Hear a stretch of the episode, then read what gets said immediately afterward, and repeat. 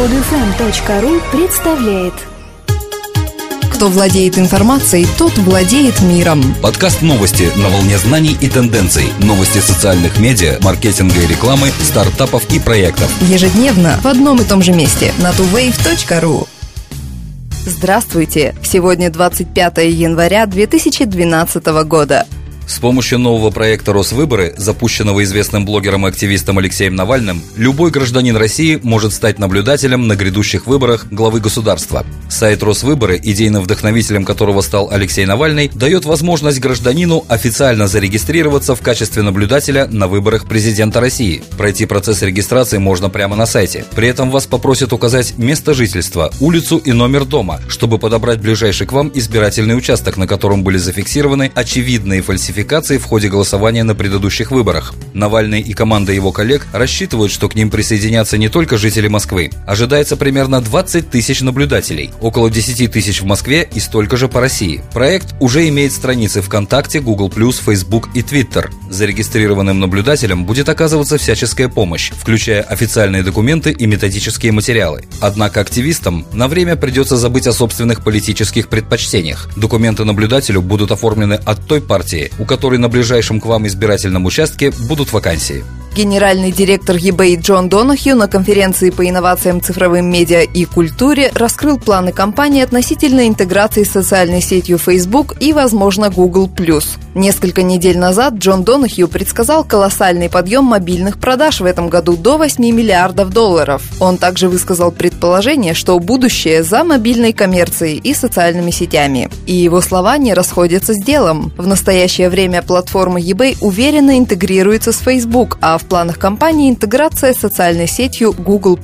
В октябре прошлого года eBay объявила о том, что ее облачная платформа X-Commerce собирается объединиться с Facebook с Open Graph, при этом открывая доступ к PayPal как способу оплаты. Интеграция eBay и Facebook создает возможности покупок через социальные сети как для покупателей, так и для ритейлеров во всем мире. Кроме того, во время конференции Джон Донахью высказал свое мнение по поводу инноваций в мобильной сфере. По его мнению, хотя инновации обусловлены техническим прогрессом, именно потребители ответственны за внедрение их в жизнь, и компании eBay есть что им предложить в будущем. Amazon стабильно делает ставку на секс для повышения продаж. В телерекламе Kindle Fire вновь снялась привлекательная девушка, испанская модель Карма Бейксадера. Казалось бы, очевидный и беспроигрышный ход для привлечения покупателей мужчин. Вот только способствует ли такая реклама продажам или же наоборот, лишь отвлекает от товара. Сюжет ролика ничем не примечателен. Красивая деловая Деловая девушка в коротком платье идет по улице и, приближаясь к своему дому, видит у двери знакомую коробку от Amazon. Она открывает упаковку, достает оттуда Kindle Fire и прямо на ступеньках с удовольствием начинает изучать новый девайс. Однако интересен не сам сюжет, а то, как снят ролик.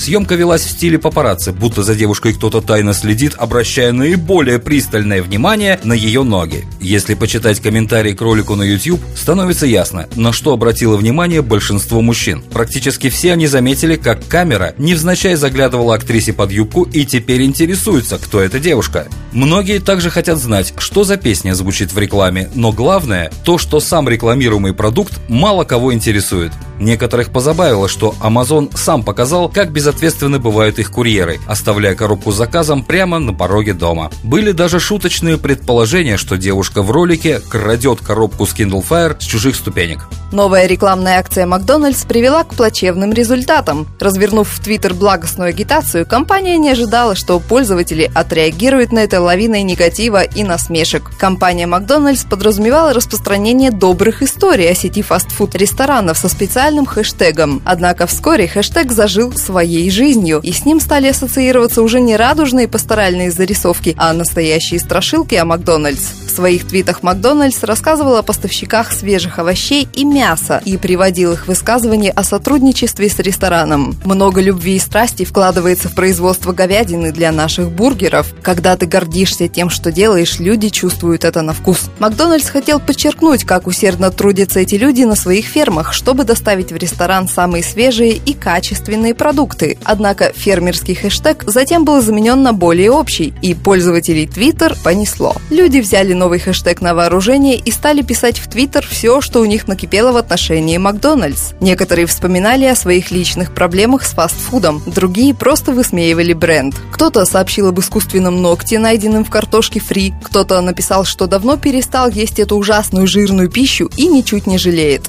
Кто-то недоумевает, почему эти рестораны все еще популярны, если у них крысы бегают вокруг упаковок с булочками. Также были твиты, связанные с воспоминаниями о проблемах с желудком и отравлениях после употребления фастфуда. Руководство Макдональдс признало, что компания не просто провалилась, но еще и обрушилась против них. Facebook предоставил платформу для проведения молодежной конференции «Яла», посвященной миру на Ближнем Востоке. Несколько месяцев назад лидерами двух мирных общественных организаций, израильской и палестинской, в Facebook была создана страница «Яла» – «Молодые лидеры». Цель – наладить диалог между молодыми израильтянами и палестинцами. К удивлению самих организаторов, тысячи молодых людей вступили в их ряды. Конференция «Яла» направлена на то, чтобы предоставить ближневосточной молодежи больше возможностей активно влиять на события, происходящие в регионе.